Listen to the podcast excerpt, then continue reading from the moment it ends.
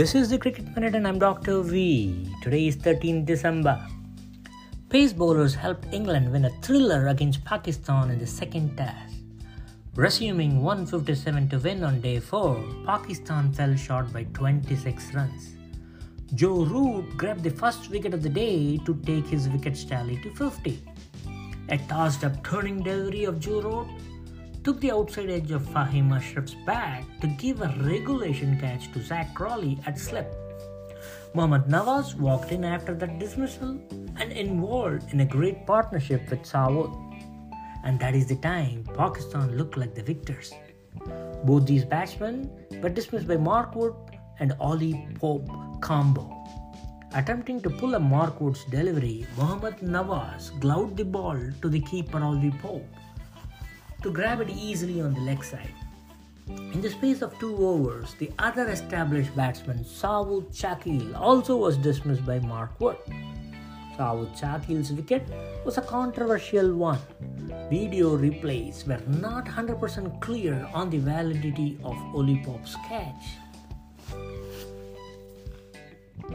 Law 33.2.2.1 states that the ball is held in the hand or hands of a fielder even if the hand holding the ball is touching the ground. It's all in the interpretation. On field umpire Aleem Dar interpreted it as a genuine catch and gave the soft signal of out, and the TV umpire was also convinced. Saud's dismissal was crucial for Pakistan and had the power to change the course of the match.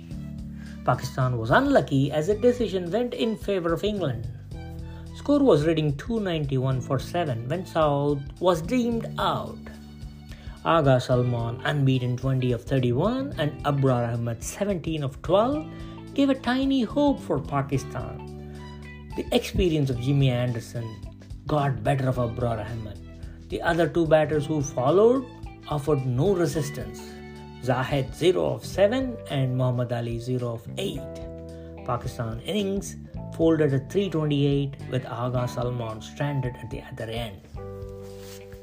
Mark Wood was the pick of the bowler with his 4 for 65. The other pacers, Ollie Robinson and Jimmy Anderson, accounted for two wickets each. The spinners Joe Root and Jack Leach claimed one wicket each. Ben Stokes didn't get to bowl even a single delivery. The lone centurion of the match, Harry Brook, was awarded the player of the match. Ben Stokes deserves a lot of credit for his meticulous field placements and bowling changes. Eight victories out of total nine test matches talks about his prowess as England captain and their test supremacy. The away test series losses streak has been erased now with a series victory for England. This victory in Pakistan comes to England after 22 years.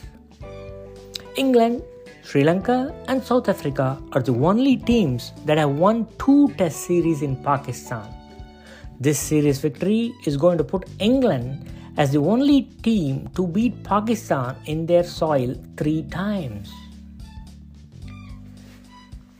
The previous test victories for England Test series victory for England in Pakistan was first in 1961-62 and again in 2000-2001.